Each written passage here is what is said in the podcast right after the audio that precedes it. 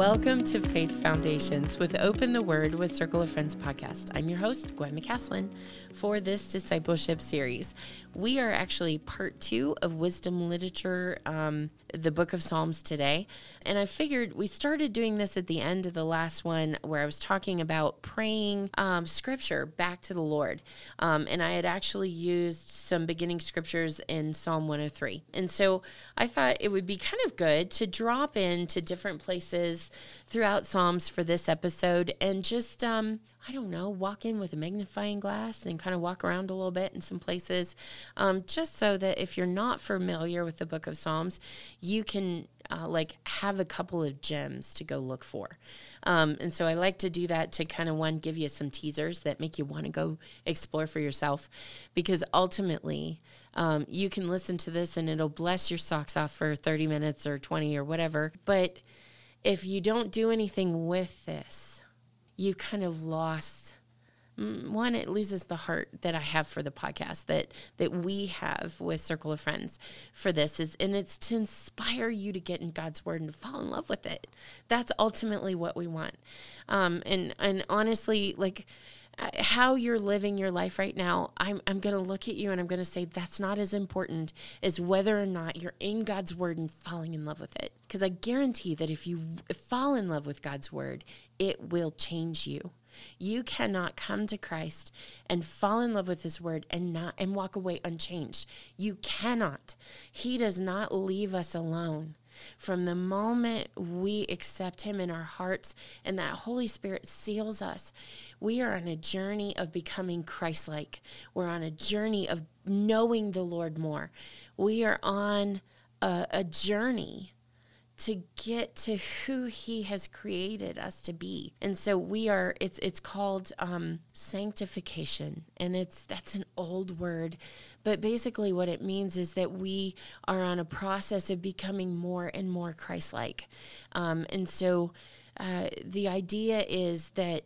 Uh, when we are living consistent with the covenant promise, and we've been in the Old Testament, and so one of the big themes of Psalm is living consistent, a life that is consistent and faithful to God's covenant with His people. Well, that covenant doesn't go away; it's not dissolved um, in the New Testament. It's actually fulfilled in Christ.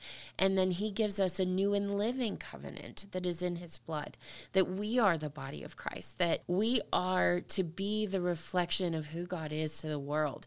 We are just to display one, God's splendor, but his love for the world.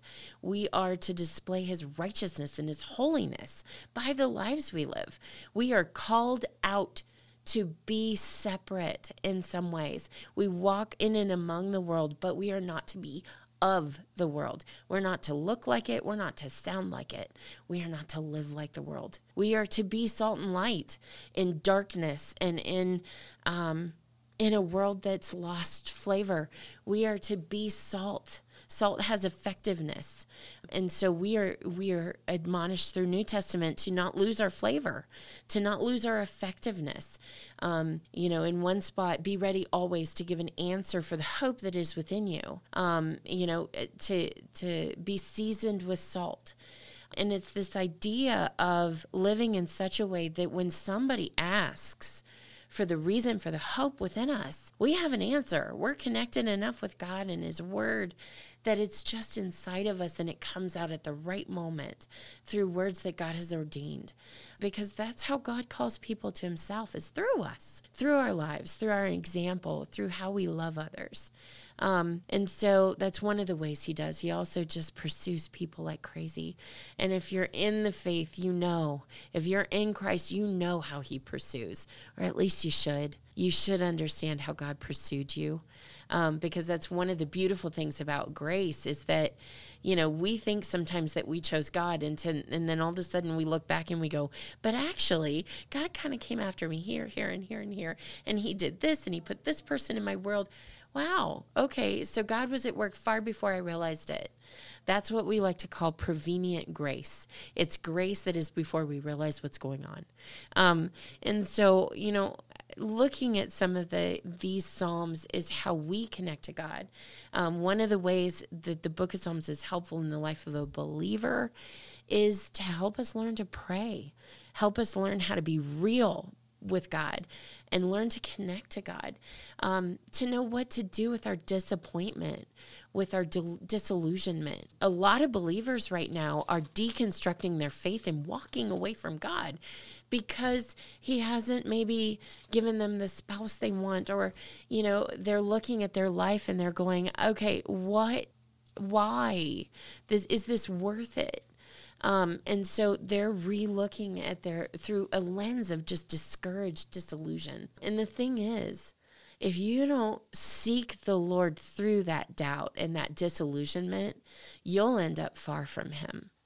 And how do you seek Him? You get yourself in the Word and you diligently, diligently dig on a consistent way. You find a believer that you think loves the word. Um, and you you put effort into seeking the Lord. There are so many verses that talk about seek the Lord with all of your heart, and He will be found of you. Um, I, you know, I purpose I specifically like Jeremiah 29, 11 through 14, because if you read past, they are in they've been exiled you don't get in a more disillusioned state than when you have been carted off, your temple's been destroyed, and you're stuck in a foreign country as a slave and a servant. And you're far away from home and and you're wondering where are all God's covenant faithfulness now? Okay? And so they're in the middle of that land. They have no idea how long they're going to be. And they've just gotten done hearing God say through Jeremiah, build houses, plant fields, live, establish a life here. And then it says, For I know the plans that I have for you. Those plans were not their reality just yet. It wasn't. Some of them would never see that reality, that plan in their lifetime. That's something we miss as a context. There were hundreds and thousands of Jews displaced that died in exile. Now, that exile was because there had not been a community wide faithfulness to God's covenant. They had fallen away. He was their bridegroom, and they literally went and slept around with other gods. Um, so they were unfaithful to him in their hearts. Their hearts had turned away from him incrementally over and over, with God sending people to bring them back. But the thing, you know, we walk through Judges, and one of the things you saw in Judges is God would raise up judgment from another nation, and there would be punishment. They would be defeated or brought captive. And then God would raise up a deliverer in that judge, and that judge would bring them back towards covenant faithfulness with the Lord.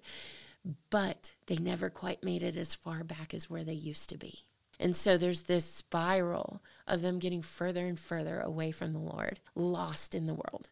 Well, that's what we got today. that's what we got. We've lost a lot of our faithfulness. Um, and I'll just give you some, if you look at those earlier podcasts, one of the things I talked about is the research. The research is telling us that millennials and down, you guys aren't in the Word. You're relying on popular speakers or you're going to Bible studies and, and you're seeking out those resources first and you're not in God's Word this is where, and honestly, it's our fault. It's the older generation's fault. We didn't realize it. We didn't know what we were doing. We were trying to make it understandable. We were trying to package it to help connect with God. We didn't know that the off branch of it would be that we would get so used to in the Christian church going to these resources instead of being in the Word of God. We thought we were creating help, like things to do alongside God's Word. Um, and so, one of the byproducts, unfortunately, has really impacted the millennial generation. And so, for you guys, the biggest thing I want you to hear from me is that you need to taste and see that God is good. And the only way you're going to do that is getting in the Word. Um, you need that solid Word added to, um, adding to it with experience, yes but you need the word of God in you. It is your foundation, it's your roots. It it's what anchors you so that you don't get blown away. It's how you discern truth from the lie. Got to remember the God of this world, is a liar at his roots. He is the father of lies, and he loves to look just like the real thing. He loves to look just like the real thing. He's an angel of light. Um, and so, one of the things you need to be on guard against is that he likes to look and sound just almost, almost truth with just a little bit of something in it. And, and it's like I tell my son, do you want to drink a, a glass of water that is 99% clean, pure water with just a touch of cow turd in it. And, you know, obviously you don't want that. You don't want any of it. Well, here's the thing if you're not in God's word, you are not equipped, you're not able to discern the difference. So you'll swallow anything that sounds close enough. And unfortunately, we all will. And so this is my encouragement, my encouragement, please, with these, get in God's word, dig deep. Um, and don't go to commentaries to tell you what it is. Make observations, make lists. You know, with these Psalms, for example, what does it say about mankind, a person, you? Um, what's said of you? What does it say about God? in this? What does it say about the evil one, about Satan, about wickedness? What does it say? Make a list of everything that's said in that passage um, and hold on to some of those, collect some of those. That's how you observe the text and really dig deep and connect with actually what's written within it. All right, so there was my little. I don't know. I have these little random moments of just, um, I guess, just uh, edification. Edification is when you call somebody to come follow, to step out and do something different um, from where they're at and so it kind of has this idea of as we're going along i'm i'm asking people to come join me. Um, and so that's kind of my heart is that um, you know the research says that most millennials are not in the word of god ever. Um, that very few like maybe one fifth are in once a month. Now that may not apply to you and praise god if it doesn't but it may be your friend it may be you know the the young adults around you. Um, and so you know gather some people together and dive into some of these. You know take a podcast and listen to a podcast and discuss it. Then open the book that we're in and you know dig a little deep with it. Um, my heart for these is that if you want to grow these are great. If you have a friend that wants to grow and you don't know how to help them calm down. You only need to be a half a step ahead.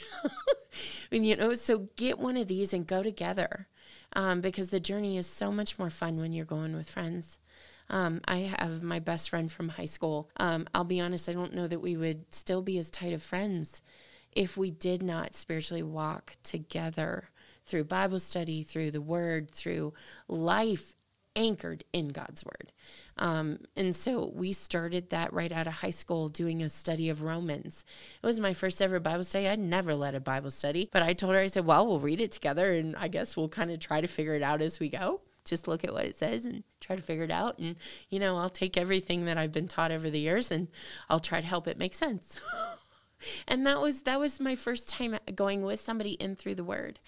You got to start somewhere and some of you are going to be really nervous about that. Some of you are looking at me right now through this podcast, listening, going, You've got to be crazy, not me.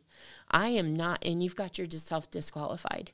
Here's what I want to say God will take a willing heart. He will take any willing heart that, that comes his way. He's got lots for us to do right now. There is lots that need done in the body of Christ, even. Um, and there's lots that need done in your peer groups. Um, people need people who love God's word. You are surrounded with people who need the Jesus that you have. I heard somebody say, and it's so cliche, so hear past the cliche, okay? But if you had the solution for cancer, if you had the cure for cancer, wouldn't you share it? You do have the cure for cancer. You've got salvation, which is the cure for sin there if you get Jesus wrong, you get the whole thing wrong. There are so many people that get the whole thing wrong because they don't have the truth straight because they're not in the Word of God. So, um, that said, let's dive in here a little bit to a couple of passages um, so that I'm actually doing what I said I was going to do. Um, so, for this first one, let's go to, um, how about Psalm 16? Uh, and we'll just kind of open up a little bit. I'm going to actually start in verse 5, I think. The Lord is the portion of my inheritance and my cup. You support my lot. The lines have fallen in pleasant places for me. Indeed, my heritage is beautiful to me. I will bless the Lord who counsels me. Indeed, my mind instructs me in the night. I have set the Lord continually before me. Because he's at my right hand, I will not be shaken. Therefore, my heart is glad and my glory rejoices. My flesh will also dwell securely. Okay, I'm going to stop there for just a second because one of the things I would do reading this is to sit there and go, okay, Lord, there's this little thing that like implies inheritance and property lines and stuff like that. I probably need to check out Hebrew inheritance and property type things to fully maybe understand what that's talking about. Um, you know, I might just want to do that. So that might be something I would do to kind of um, check out context, right? Um, and then the other thing I might do is okay, well, the Lord is the portion of my inheritance. Okay, well, what it might it mean that God is my portion? Um, that lines have fallen in pleasant places, that my heritage is beautiful. You know, and, and you can sit with that and just kind of chew. You can look up things like um, heritage or portion and maybe find some other verses where God, through the Psalms, they're talking about the Lord as a portion, um, things like that. Uh, verse 7, for example, um, I will bless the Lord who's counseled me. You know, sometimes when you sit there and go, Lord, I don't feel like you've talked to me or really led me. Because I had a season in life where I didn't feel like I knew what that meant or what that felt like. Um, and so, you know, how I would do that with this is I would say, Lord, your word says you counsel me. I'm in a situation where I desperately need your counsel and your guidance. Show me what that looks like. I'm going to watch for you. I'm going to watch for you to show up. I'm going to watch for you to just kind of speak within me. Um, would you show me what it feels like to hear you? Uh, and so that might be my prayer every night that I'm just keeping that before the Lord. I'm asking that of Him. Um, you know, the verse here it says, He is at my right hand, I will not be shaken. You know what, Lord, I need to remember that you are at my right hand. Uh, the right hand would have been a position of power. You know, there's one of those cultural pieces to know. So the idea that God is at our right is just, it's a position of protection and support. Um, the, the fact that his presence uh, is continually with us. Um, let's see here. What else does it say? I will not be shaken. My heart is glad and it rejoices. My um, my flesh will also dwell securely. And then it goes on and it says, You will not abandon my soul to Sheol. You will make known the path of life, and in your presence is fullness of joy. In your hand there is pleasures forever. Now, with this one, I might go back and go, I wonder who wrote this. Well, if I go back, I look and there's this little note that's been included. Um, it's it's a, a, something from David. David is the one who authored this. Okay, so it's focusing on God um, as the deliverer. Okay, so what do we know about David's life? We don't specifically know what phase this was written in, but he did a lot of hiding. He had a lot of years of insecurity. Um, my son has some wonderful curriculum at the Christian school and he came home and we were talking about David when I was recording those books. And he looked at me and he goes, Mom, did you realize that he was anointed king? But it was like 20 years before he got to actually be the king. And I went, huh, I didn't I didn't realize that. You know, but during those 20 years, he had javelins thrown at him by the the king that he was replacing, that he was anointed to replace. Um, he was running for his life from that man for the, all of those years, large chunks of that. And then when when Saul, that man, had died, um, you know, there was still half the country that was loyal to him.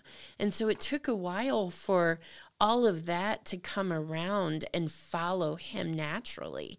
Um, and so you know, I have to chuckle at the the one verse where David like all of a sudden realizes that the kingdom's united behind him and and it's like, wow, I'm actually the king. Huh.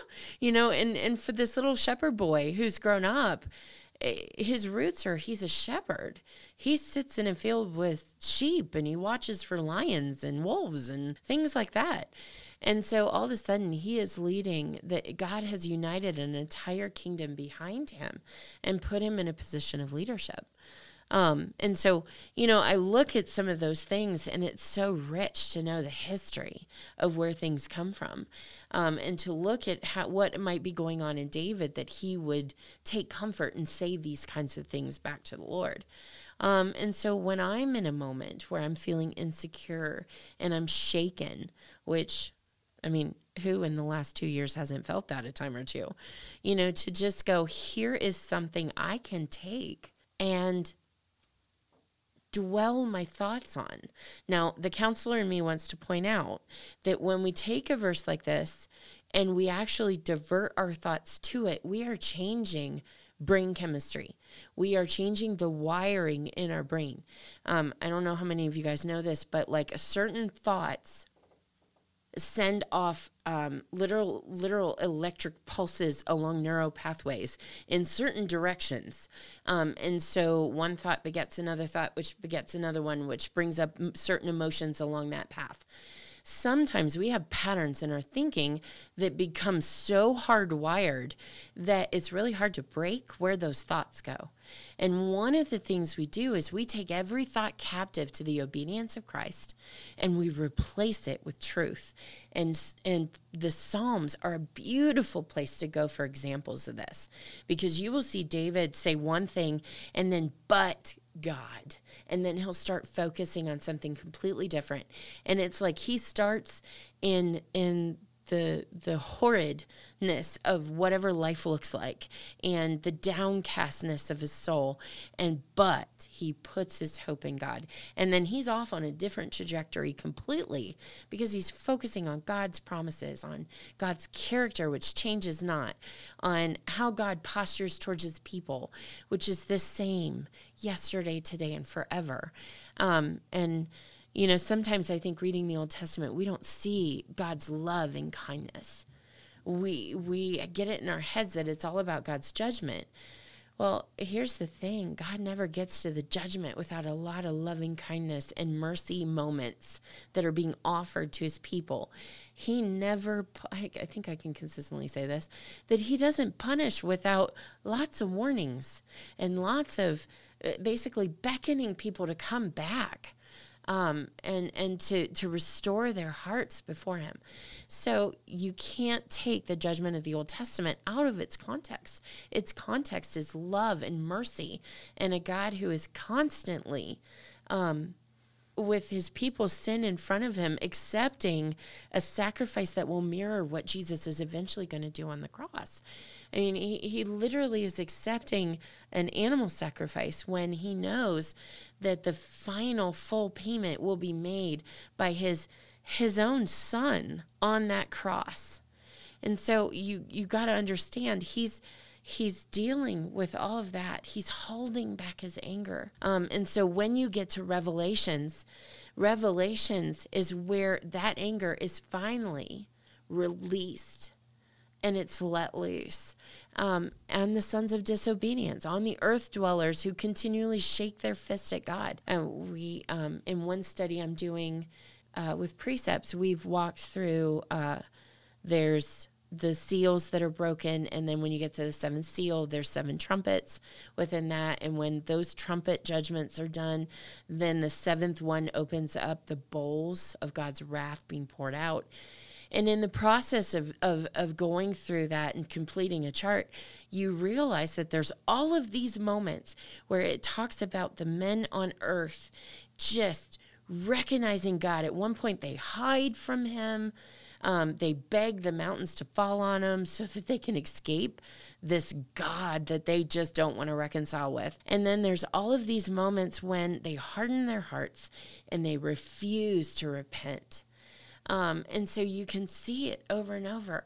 But even in Revelation, even in the midst of God releasing his wrath, there are boundaries over and over and over again where something's held back. Somebody waits and they're waiting. What are they waiting on? They're waiting to give people space to repent. Um, and so you see all of these moments where God's judgment it's allowed in so much and then there's this boundary. So like on some of these you know um, a third of the earth but no more. You know a third of the rivers turn to blood but no more. Like there's so there's boundaries. There's hard and fast boundaries around every single living every single thing that happens. And then you get to the end and it is finished. God's wrath is finished at the end of the last bowl. Um, and so I think it's good for us to know that even in God's wrath, there is limit to it. There's boundaries to it. Um, you know, I I did just a couple of podcasts ago. We did the story of Job, and and it, it it's like a play, but it's not. It's and so it describes these scenes where um, Satan's allowed to come before the throne, and and when he does so, you know, he's he's um, he ends up with limits on he can only do so much in his his being given permission to afflict in certain places. He's he has to stay within the boundaries. And so he knows he knows his doom is short. He knows his time's running out. He knows he can only do certain things to a certain extent so much. And, and so uh, keeping all of that in mind like that is God's mercy. He doesn't give it free rein, He doesn't give Satan free rein. There are boundaries that constantly dwell around anything evil, anything. Now, some of us have walked through lives where it feels like the boundaries have been released and, and evil's just been allowed to devastate. What I want to tell you in that is that God walks with you through what you've had to live and deal with and what you walk out of that with. And there is no limit to what he can redeem and the beauty that he can bring out of ashes, literally. Um, and so, if you've been through stuff and story, understand that he is a safe place for you, or maybe you've never had one. Um, and he is a protector and the lover of your soul. And sometimes we have stories in life that does not allow us to fully understand or connect with that. And my encouragement would be don't run from that. Sit in the dissonance of that and ask the Lord to meet you. There is nothing that He does not have an answer or a way to walk through with you. Um, and He doesn't do it all at once. So understand that sometimes we come to life with so many years of devastation where people that we were entrusted to misused and abused what they were given the beautiful gift of you. They they did not treat that with honor and respect and with gentleness and love. They abused it. And when the lord sees them face to face they will answer. For every way that they defiled what was entrusted to them. And I don't quite understand that on that level. I don't. But I do know that He's a God of justice and that in this side of earth we may not see it, but He'll take care of that. So understand that God's heart. Oh, how do I put that? That when God sees what's happened to you, he is angry for you on your behalf. When you're struggling with the choices you've made, understand that he's looking at you with compassion, but also accountability. When we've been entrusted with the, with people and things and situations that are precious, we answer to a living God for what we do with that. Um, hmm, sorry, this is such a somber note to end today on. But put it this way I, I just want to bring you guys back to pressing into the dissonance and asking the Lord to meet you there and walk you through it. He is faithful and He will never leave you alone. He does not leave you nor forsake you. He loves you and you are precious to Him. Um, I'm going to leave us with that today. Um, but my encouragement would be whatever you're going through, go jump in Psalms and, and look around in there until you find something that reflects what's going on in your heart. Um, and look and see if it doesn't have a way to kind of seek the Lord out.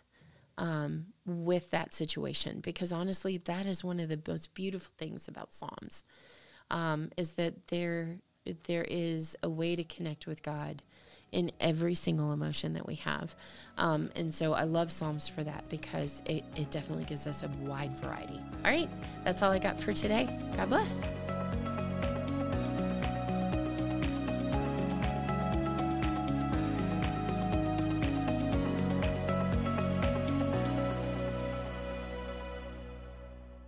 Thanks for listening today. Be sure to subscribe so you don't miss any episodes. We'd love to hear from you, so find us on Facebook and Instagram at Open the Word Podcast or send us an email to openthewordpodcast at gmail.com. Is it time for you to plan a day trip with your peeps? Come and stay a while at Sheiyah Market in Berlin. There is something for everyone, no matter what your taste or style may be. Visit the Village Gift Barn for your custom floral arrangements and timeless accessories for your home. Stroll upstairs to Sheiyah Style Boutique for your perfect outfit. Everything from accessories to shoes. Be inspired at country gatherings with decor from modern farmhouse to transitional design. Then meander through the gardens for a large selection of houseplants. And last but not least, order your perfect cup of brew at the Buggy Brew Coffee Company. End your day by gathering to relax in our courtyard. You will leave feeling connected and refreshed. Step back in time with a stay at one of the oldest buildings in historic Berlin, Ohio, the Worthman House. This charming building has a rich history with origins dating back to as early as the mid 1800s. The newly restored two bedroom, one bathroom suite has hardwood floors and gorgeous chestnut trim throughout. It is also outfitted with locally made Amish furniture. It can sleep six and offers a beautiful panoramic view of Berlin's Main Street. Its location in the heart of Berlin is an ideal spot for walking to various restaurants and shops. Book your stay at the Worthman House through VRBO.